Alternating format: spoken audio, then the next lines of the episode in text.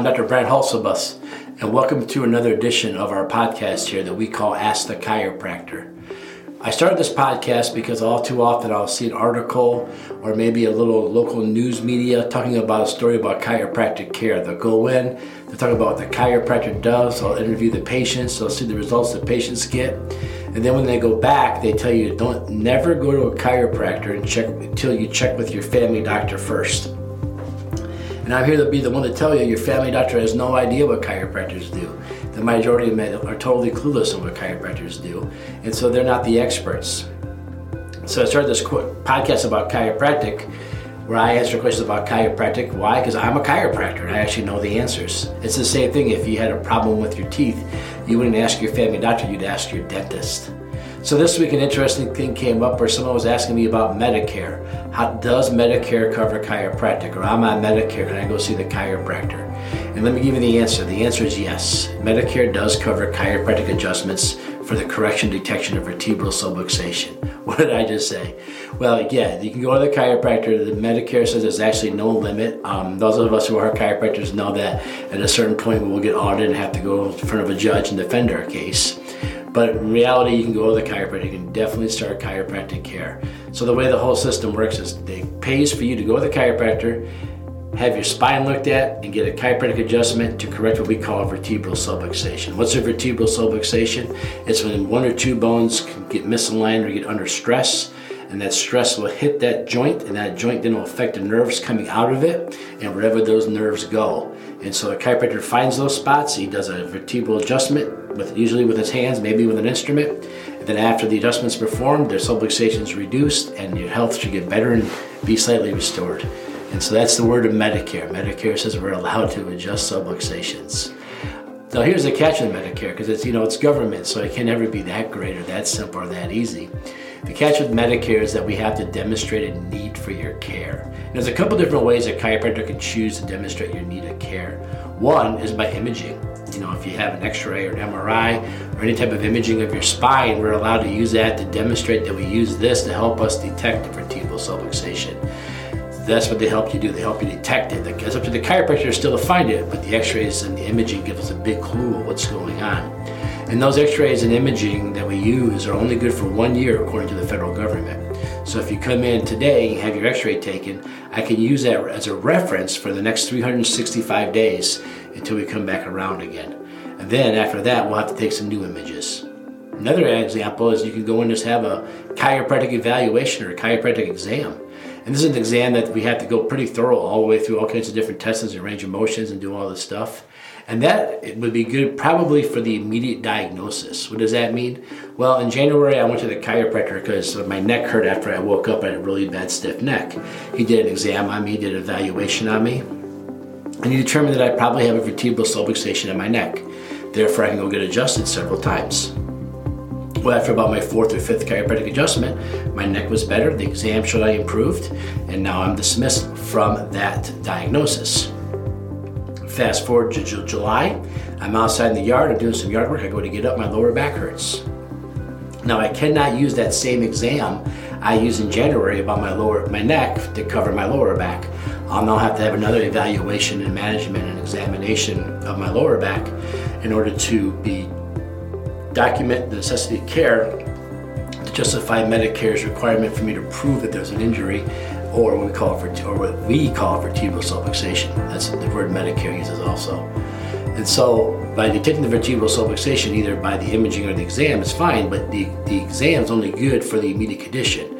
Where if I did the same thing like I just talked about, in January I hurt my neck, in July I hurt my lower back, the x-ray would be good throughout. Um, so now it's throughout. Um, so now it covers me from January through through next January. So I can injure myself three or four times. We don't we don't recommend injuring yourself three or four times, but now you could injure yourself three or four times and still be okay. That's how the Medicare works. So here's the loophole. Here's the catch. It all sounds too easy so far. Medicare does not cover the cost of either the X-ray imaging or the exam. So you cannot, when you go to the chiropractor, Medicare will not reimburse us to taking your imaging or for performing the exam. Now, what if you've had images done somewhere else? Can we use those? Absolutely. So if you had, if you went to your primary doctor, and your primary doctor took X-rays of your spine, your primary medical doctor, or if you went to the emergency room or wherever you might have gone, and they took images of your spine, can you bring those to the chiropractor? Yes. We can use those, but we have to go by the date the image was taken. So if the image was taken two years ago and you're walking with it today, we can't start counting today. We go back to that two years and we'll have to take new ones or, or get or new ones ordered. Um, now, if you went to another doctor and the doctor did an exam of your spine, and the doctor determined you had a subluxation, go to the chiropractor, can you use that exam? No, because only chiropractors are trained to detect and correct vertebral subluxations. So you'd have to go into a different chiropractor and have that exam. And the odds are that you probably wouldn't go chiropractor to chiropractor under one exam. Matter of fact, if you tell me you went to Florida, you hurt your back, you got your lower back adjusted, the chiropractor did an exam, you brought the exam finding to my office because now you're back from Florida and you're back in Illinois and you wanted me to use that doctor's exam, that probably wouldn't fly. We probably have to do another exam. So in my office, we use imaging because if you took my image and you went to a chiropractor in Florida, you'd be covered. If you took my exam and you went to a chiropractor in Florida, there's a good chance your exam would not be covered, your visits. So we do imaging here, and the images are good for one year. Um, and not only that, but when you look at having four or five exams during the year, a set of images is not only quicker, faster, but it's also more makes more financial responsibility to take the images. So our chiropractor is able to take images of your spine. Absolutely, we're trained to take your X-rays, read the X-rays, find what's going on, and take care of you. Um, but again, X-rays are X-rays. No matter where they come from, we can use them as long as they're within one year. And the good news is um, we're rapidly trying to change this law. Uh, we're working together. I just got back from a weekend with the International Chiropractic Association, otherwise known as the ICA. The ICA is a very equivalent to the AMA, the American Medical Association, but for chiropractors. The ICA is international though, so we don't just stop at, the, at our borders. We help our Canadian brothers, we help out our friends in the Caribbean, all over the world. We had representatives there from Australia at our weekend meeting.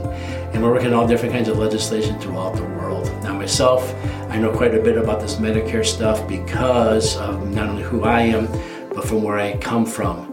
My grandfather was one of the chiropractors that helped pass the Medicare law to get chiropractors into Medicare back in the early 1970s. Then the late 1990s, Medicare kind of came knocking at my dad's door and challenged my father about the documentation parts and the x-ray parts and whether or not what he was doing was legit. He went to Washington, D.C., testified in a congressional hearing on Capitol Hill, and he was able to get them to define this clear as day and prove that he had done nothing wrong. And now we know for a fact that this is a requirement. So myself, I have served as the legislative chairman, the Medicare chairman on the International Chiropractic Association, and I'm now part of a special team working on getting a new bill passed. Our new bill that we hope to pass will cover your x rays and your exams through Medicare like everything else. If you're interested in learning more about this bill or how you can support this bill, go to chiropractic.org. You'll see a spot there you can learn more about it. And of course, if you want to make a donation to the PAC fund to help us get this going, we'd love to have that uh, it affects everybody. Even if, like right now, I'm 48 years old, I'm going to be on Medicare someday. I hope it covers it for me when I'm there. So it's a good way to get involved, a good way to help the chiropractor help with that. That being said, I hope I answered your question whether or not Medicare covers chiropractic. The question we get sometimes on this is, hey doctor, can you order my x-rays? Medicare is set up very uniquely that only your primary doctor can order you to do anything. It's nothing to do with chiropractic, it's just a Medicare rule. Everything must go through your primary. An example would be if you were at a cardiologist and you felt like your, your heart thing isn't really a heart thing, it's more of a respiratory thing. The cardiologist can't send you to the respiratory doctor the cardiologist has to call your family doctor and the family doctor then refer you to the respiratory doctor. They can't go back and forth. You have to have that visit in between. That's just the way Medicare is set up. So I can't order you imaging. I can call your family doctor and ask your family doctor to take images for you and see what happens.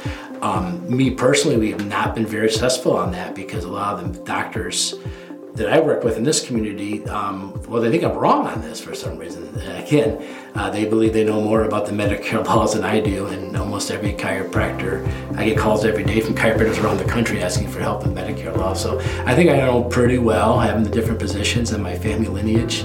So that's just kind of the way it works. So if you have a question about chiropractic or whether or not your, your Medicare your health insurance covers chiropractic, you can always contact my office if you're in my area. If you're not in my area and you want to ask somebody else, ask call the chiropractic clinic you go to and ask them how it works. Ask them whether or not they take it. Not every chiropractor works with insurance. Too many insurance companies restrict too much of what we try to do and limit us and often do bad things. You know, we, we've seen them come after patients three, four years later after they receive care at our office. So some of those companies we just won't work with. And it's, it's, it's you know, it might be an inconvenience for you today, but in the long term, we're doing that for a reason. But again, call your local chiropractor. Every state's a little different. Medicare is a federal program, so that's pretty much the same throughout America. But every other state has their own state regulations. So call your local chiropractor. Ask them the questions. Remember, ask the chiropractor though. They know more about the chiropractic insurance than anybody else does because they deal with it every day.